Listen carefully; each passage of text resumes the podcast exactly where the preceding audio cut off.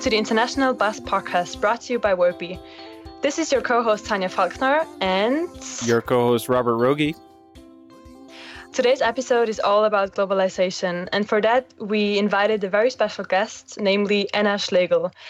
Anna started her career as a translator, and she's now the Senior Director of Globalization and Programs and Information at NetApp, she is the recipient of 2017 Women Worth Watching in the STEM Award, and she also won the Language Industry Person of the Year in 2018.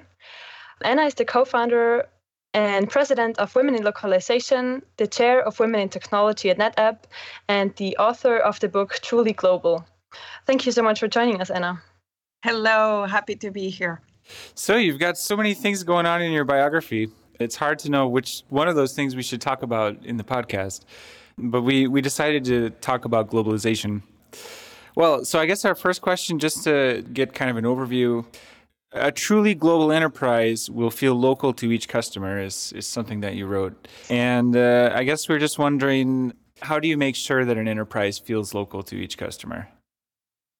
Well, you rally the whole corporation around uh, that goal and you need to go really high up all the way to the ceo to get the buy-in because a localization team or a globalization team or an ana is never going to be able to achieve that. So you need a ceo level buy-in. Every single executive vice president bought in and c level folks at the enterprise and then they are going to give the marching orders to their teams and then the globalization team can coordinate all that work but it takes a lot of focus, a lot of years, a lot of programs, a lot of coordination, and uh, it's doable.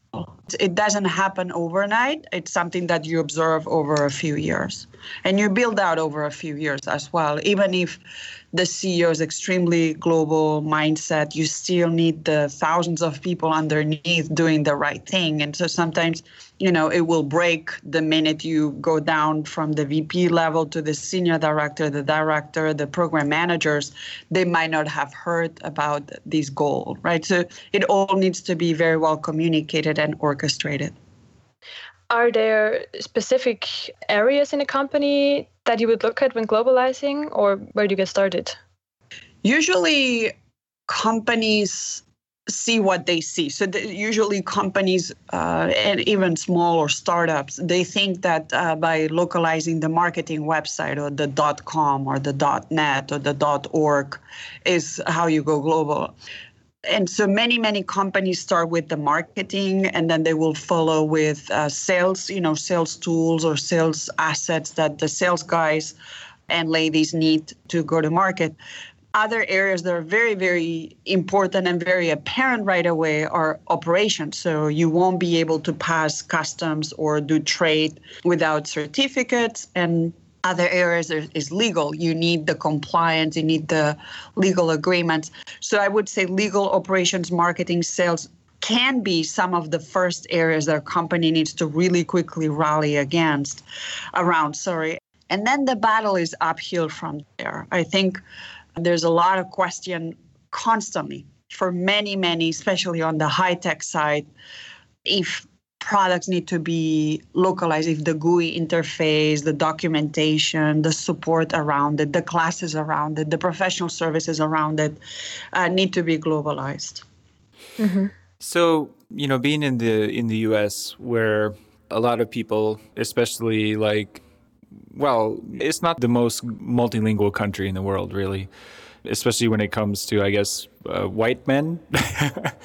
Do you find that that you have a hard time getting that buy-in, or that there's a certain resistance because people maybe just aren't that global in their mindset? Yes, and it's a very general yes. There are a lot of people that are very globally savvy and aware, and I think what happens to us here in the states is the market is so huge and we are number one in many many respects. And so just selling in the us alone it's a huge achievement and endeavor. And so many products people will try to sell them first into the us and will build them just to be sold in the US. And so going global becomes an afterthought. And it's a decision for any vice president or product owner to get out of your own country. It doesn't mean the US, it could be Canada, it could be France. You know, France has plenty of products that have never left France, right?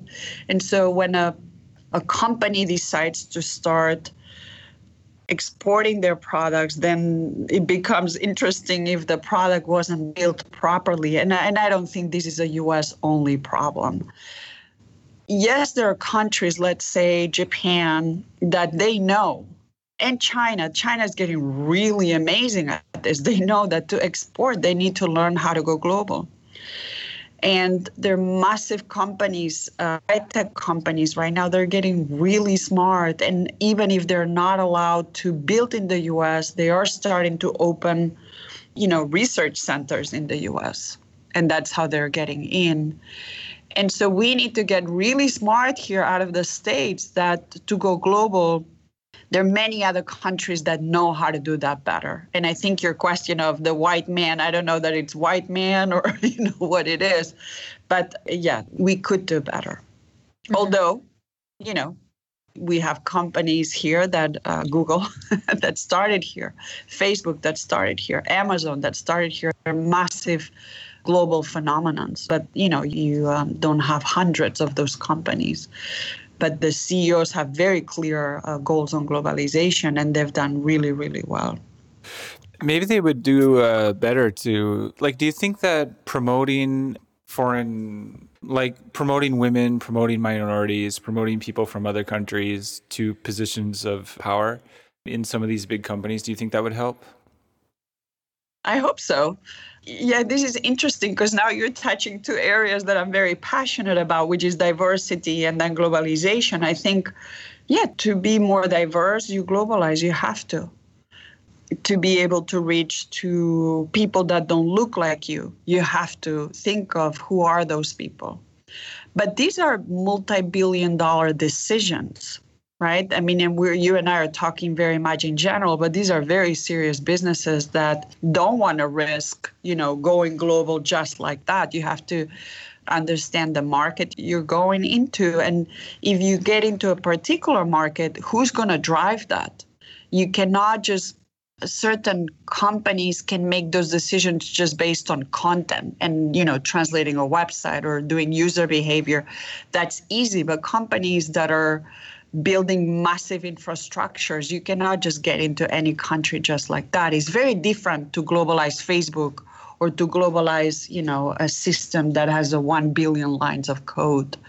So we can't really talk in, in those g- general terms.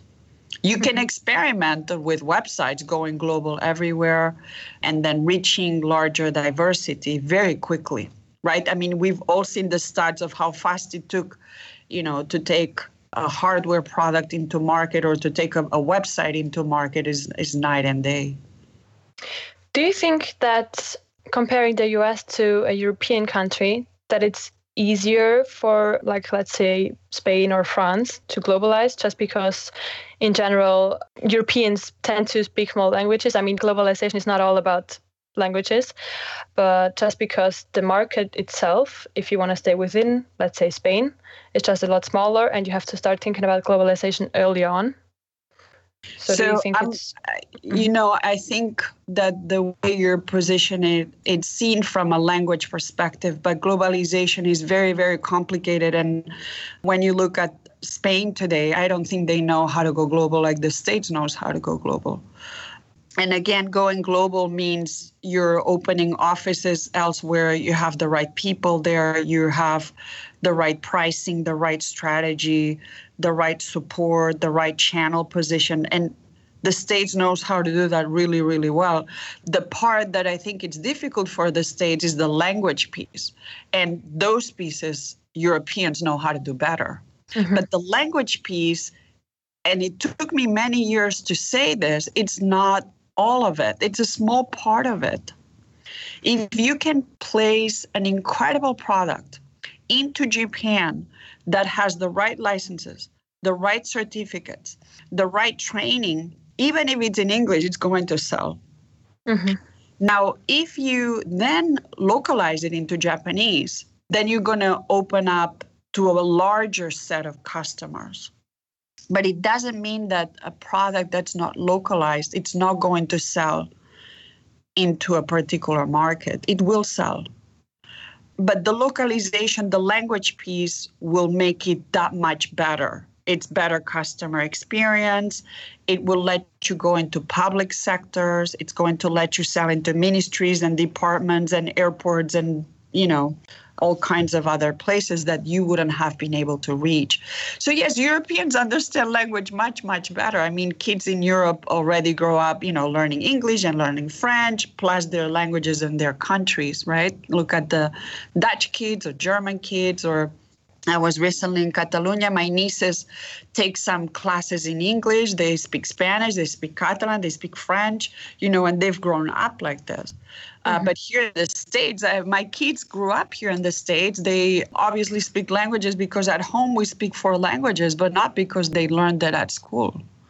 It's, it's a struggle for your uh, American kids to, and again, I'm generalizing.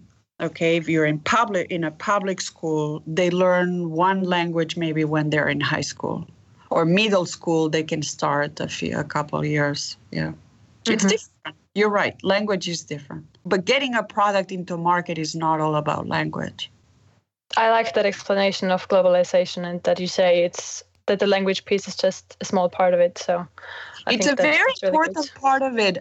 Don't misunderstand me. You know, there's enough research that says that if a customer can't read the product, they will simply don't even buy it, right? It's a very important part of it. But I talk enough with language providers that they think that because a product wasn't localized, it will never sell. And my research says otherwise because we see it every day. Mm-hmm. Do you think it would be interesting to, or do people talk about it on your scene out there about like the some of the struggles that Uber has had going global, where they entered markets and and then and then got kicked out of those markets? Yeah, yes, of course, of course. But again, only very experienced globalization experts, so at the director or VP level, seem to get these concepts because otherwise people keep talking about, well, they weren't translating. And again, we need to get out of this translation mentality or language mentality. But this is why companies need chief strategy officers and people that really understand and study the market. You cannot just put Uber everywhere, right? Because um, Uber made the mistake, but then they learned and then they, you know, cleaned up and they're looking at other avenues of mm-hmm. doing this. And Uber now has a, a globalization team where five years ago they didn't, right? And so, yeah, they will smart up and they're all over this.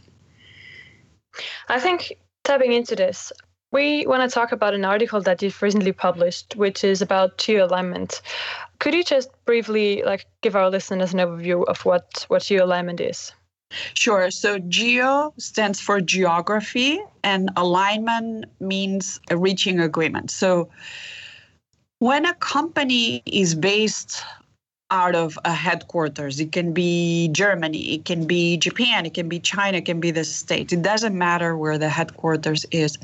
Usually, the headquarters is the most important building or geography or country for that company. Let's say if you're Nokia, right?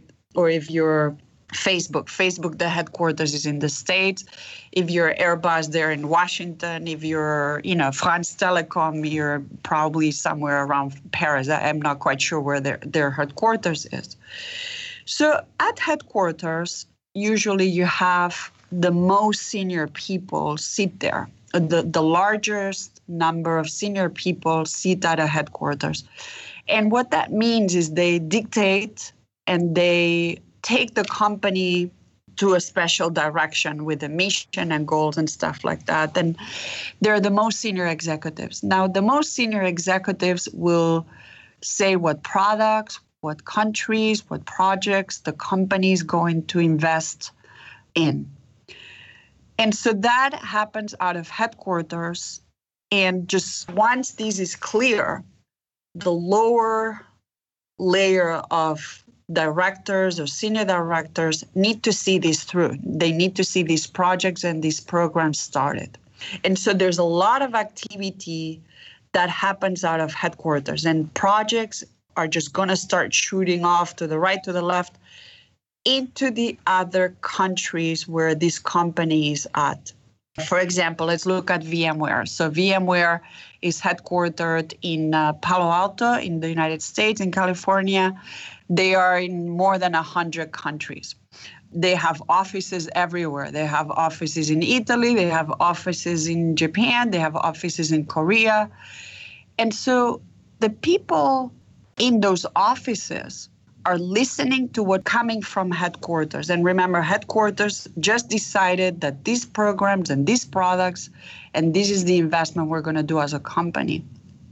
Many many times the offices are very small. They're sales offices so maybe in portugal they have five people there or 10 people or 20 people. Now how are these 20 people from portugal going to understand the 20 million things that headquarters is deciding right? These are multi-billion dollar companies where most of the decisions are happening at the headquarters. So how is a marketing team of two or three people in spain or in sweden going to understand what do they need to do? So this is a big dilemma between headquarters and all these countries. What are they going to decide to focus on because if Sweden decides to focus on product A and Italy is deciding on product D and you know Japan is deciding on product J and Korea is on product C and then the numbers that the headquarters is hoping for might not become a reality. So headquarters has some goals to make certain millions of dollars based on product.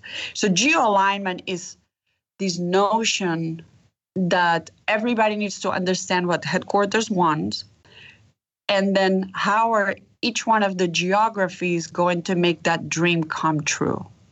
Mm-hmm. and what countries can make it come true? And some countries contribute very very little. And some countries like japan or china or germany or the uk that the larger enterprise countries can make that dream come true almost on their own.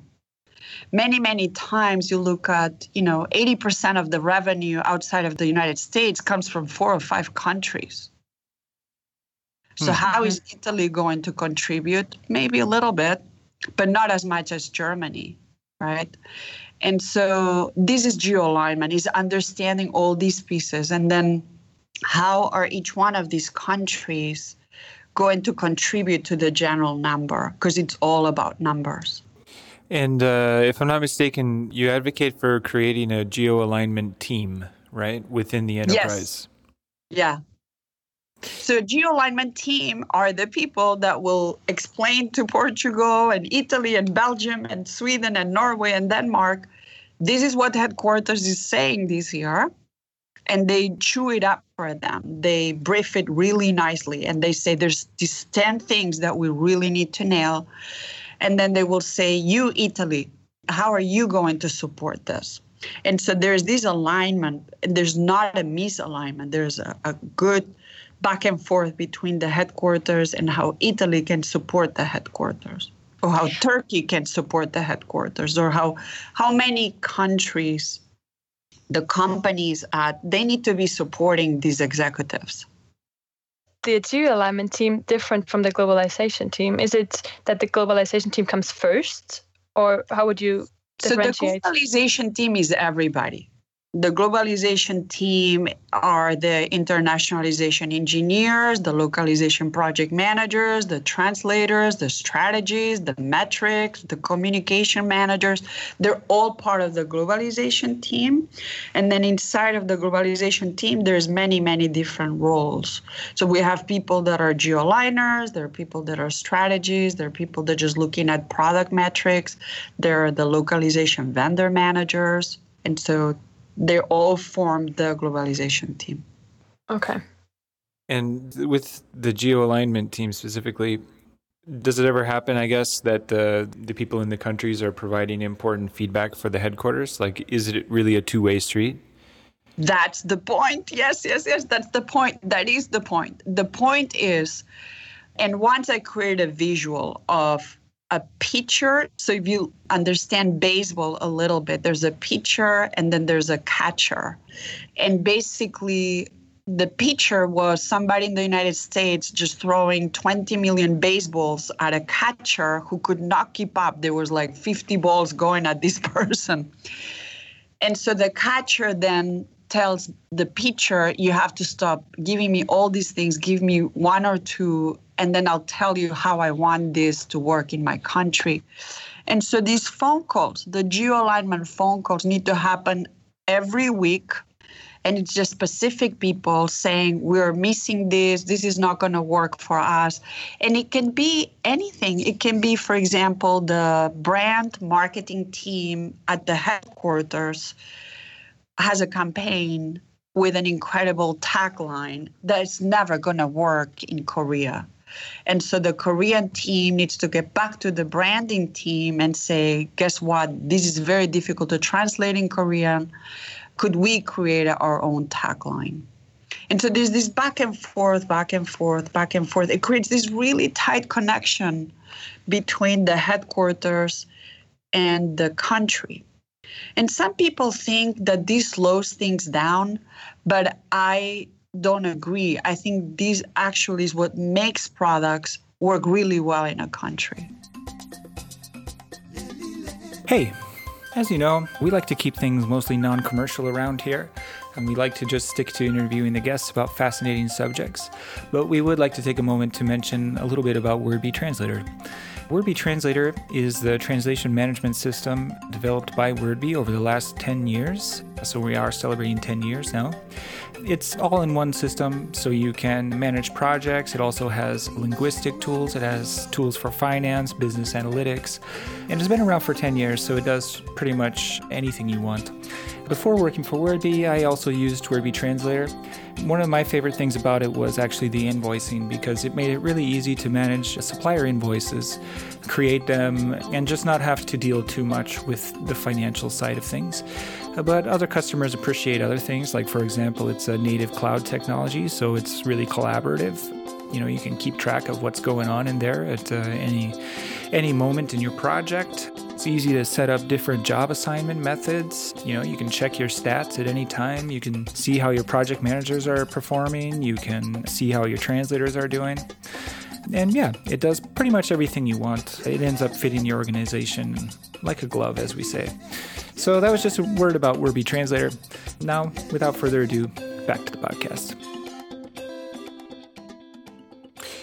So, is it also the case sometimes that certain countries produce their own marketing materials and are more capable of producing all that stuff than others? Like r- rather yeah, than like it, translate. It happens. It happens all mm-hmm. the time. I mean, I've seen enough companies where this is why I created this concept of geo alignment. And this is a decision of the CMO, for example, or the content officer of the company. They can decide, they can let the countries loose and do whatever the heck they want, or they can decide that the headquarters is going to dictate the themes for that quarter or that year. So this is a company decision. And it can be also, and I've seen it done where the company will say, look, this year we're going to get out five launches and five campaigns.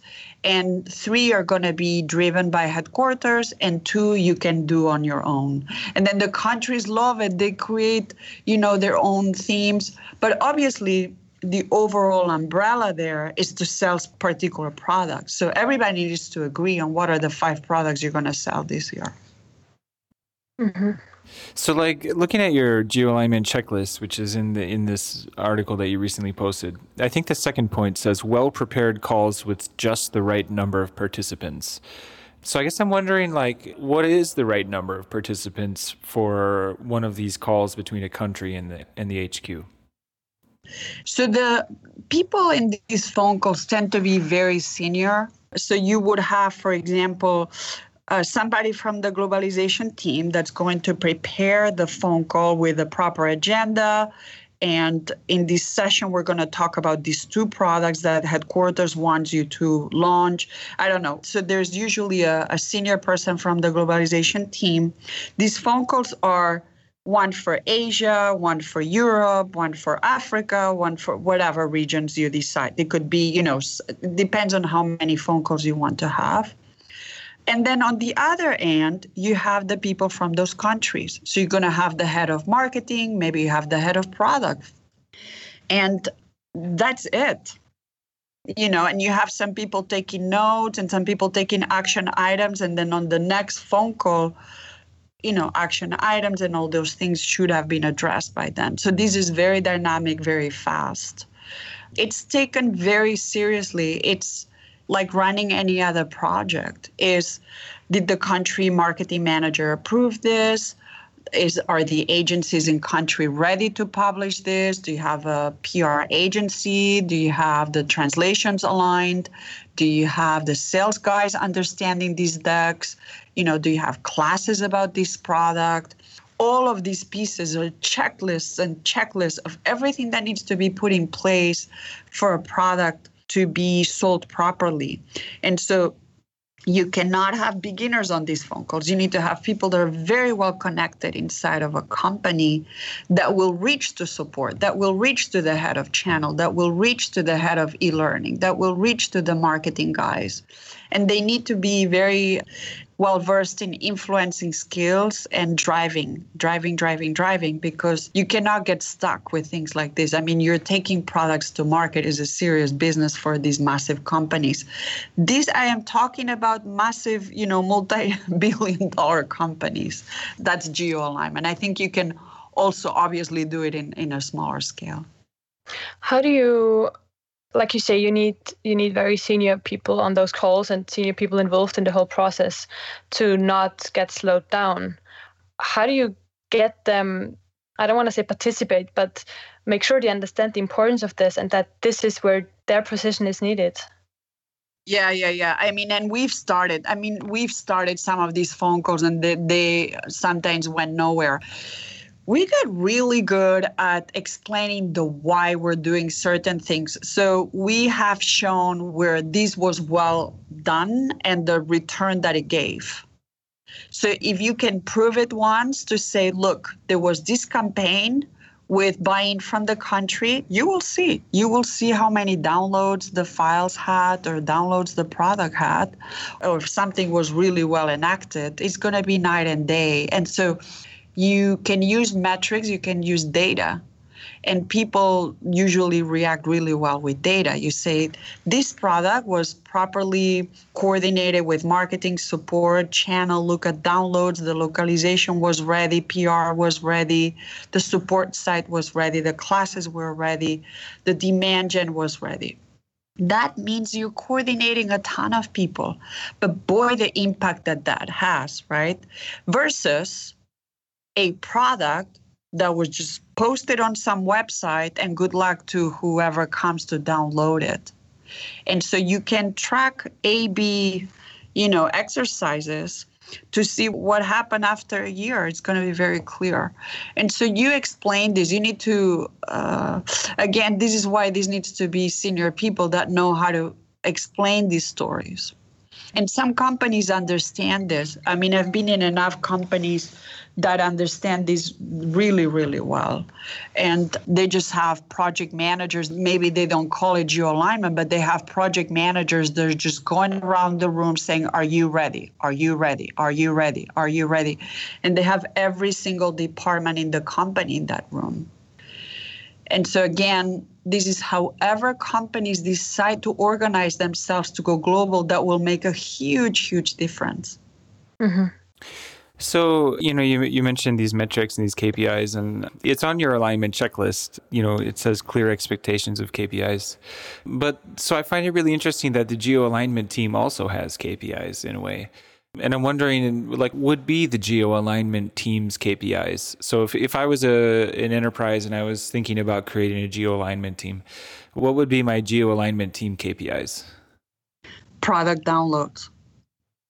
Product downloads everything is about making money, right? Mm-hmm. So You, a company can choose to do this well organized or not. And the thing is that unfortunately corporations are very very siloed inside so the marketing team will worry very very much about marketing and maybe they have some connections to the sales team or some connections to the channel team but in my experience they maybe are not so well connected to support or the training teams or to the legal teams or to the engineering teams or to professional services teams. What GeoAlignment does is everything is coordinated at the same time. I lost my train of thought. What was your question again? Sorry. Oh, what, what would be the KPIs for a GeoAlignment? Yeah, team? so so it would be product download. The danger, I think, where I was going with all of this, is that marketing will say, well, I want to know, and rightly so, because that's what they're paid to do, is how many people downloaded a white paper, or you can, as a team, you can decide what you want to track because there's a customer journey, right? There's a buyer's journey that the company is putting together for the potential customer or the existing customer. So this geo alignment team can decide to see well how many people responded to the demand generation kits, but ultimately the number one thing KPI is how many people downloaded the product. You have another point on this list saying agree on training to make programs successful at any pathway level. Would that be training or would the geo alignment team train the local people or the local businesses? Yeah, sorry, I'm not very clear on how I said that. So, to me, training is remember, I said that the headquarters has a lot of ideas and a lot of products and a lot of programs, and they just shoot those programs to the countries. And what I meant by training is please slow down and explain to the head of marketing in Poland what this is about. You know, instead of just sending a deck or a PowerPoint, sending it over the fans. So slow down a little bit. And through the geo alignment phone calls, maybe the product manager needs to come to this phone call and explain what this product is so that the people in Poland or all these countries can hear what is this new thing that this company is building. And they're given a chance through these geo alignment phone calls to ask questions. How is this supposed to work? And through these questions, also the product manager can improve the product, right? It's your former question today of can the countries give feedback to the product management? So, do you think that these conversations help improve uh, motivation of the staff that are in the offices abroad? Yes, absolutely. Because then they feel that they're being heard and they're all part of seeing this product kick butt in the market, right? So, yes, the, everybody is rallying after what the CEO wants. And usually, CEOs have very clear ideas of where they want the company to go, the products, the goals, the transformation that they're driving. They're usually innovators, these CEOs. And so they, they're very focused on one, two, three, four, five things, no more. And so, if these countries can help participate in that, it's huge. It's huge. They feel very proud. Yeah. Maybe it's also an opportunity for the people in the headquarters to get to know some of these people so they can consider promoting them to the headquarters because otherwise they when you think about it you'd have these people in in these foreign countries and they could reach the top of their position in their country and then that would be it it's there happened. Yeah, I've seen it happen where, you know, a head of uh, Japan ended up at headquarters, you know, driving a whole new division, or somebody in Singapore coming back and driving something here at headquarters. I've seen it multiple times. And I think that's very healthy. And the other way around, you know, people from headquarters go and sit for a while out of country. We need companies to do this to understand each other. And this is very much the geo alignment. If you don't put yourself in each other's shoes, it's very, very difficult. And I think this is the attempt of these geo alignment phone calls to get people to understand each other. And there was a concept once that we created a campaign from the globalization team that was called Put Your Field sunglasses on so that you could see things from the field perspective. And to us the field is you know a particular country like you know germany or or sweden or italy. We talked about these calls and they're really important but then also actually visiting those local businesses is that something that you suggest? Yes yes yes yes yes yes. And many many times executives go to these countries because of a particular deal or they go because there is a partner summit or there is um, you know a product summit. And i always suggest that they once they're done with you know whatever it is that they were going to do in these countries to spend two three four days sitting at one table in that office and just getting up and introducing themselves to people and say, What do you do? How can I help? What is it that we're not doing correctly? There's so many details that you learn once you're sitting in a country. I remember one time years ago, I was sitting in Japan and I was working for another company, and I turned up to be sitting next to a, a writer. Or, no, sorry, it was a channel manager. And I said, Well, what can we do better at headquarters? And he said to me, Start labeling your files differently. And I said, What do you mean? And he said, Well, look at all these technical publications, manuals.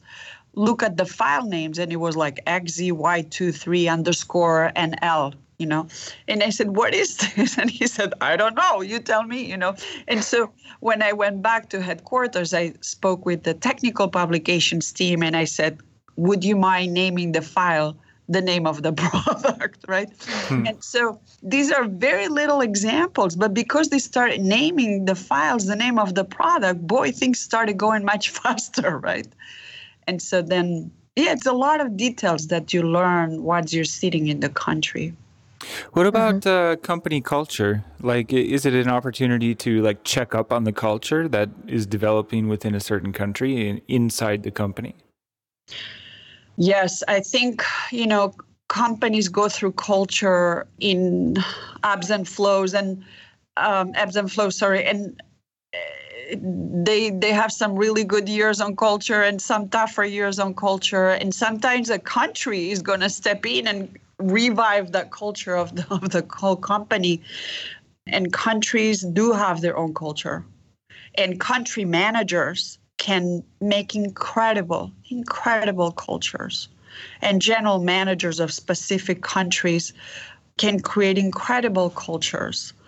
And so, whoever you place on top of driving a particular country is very, very important because they can keep the employees completely pumped up and organized and aligned to the headquarters. And, you know, it's like a, a trainer of a coach of a soccer team. You want everybody lined up.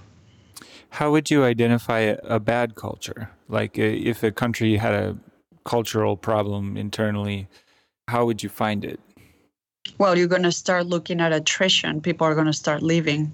Yeah, I so suppose. each country has averages right. of attrition of that indicates, you know, things are going well or wrong. It's the same inside of a team. You you can tell the amount of attrition you have indicates if you're a good leader or a bad leader or maybe you know the company's not doing so well or other companies are poaching people there's a lot of different factors to look at this but yeah you, typically executives will look at attrition numbers as one of the indicators mm-hmm. Well, I think we could go on for a while, but we're sort of running out of time. Yep. So, except if you have any last thoughts, I think we're wrapping this up.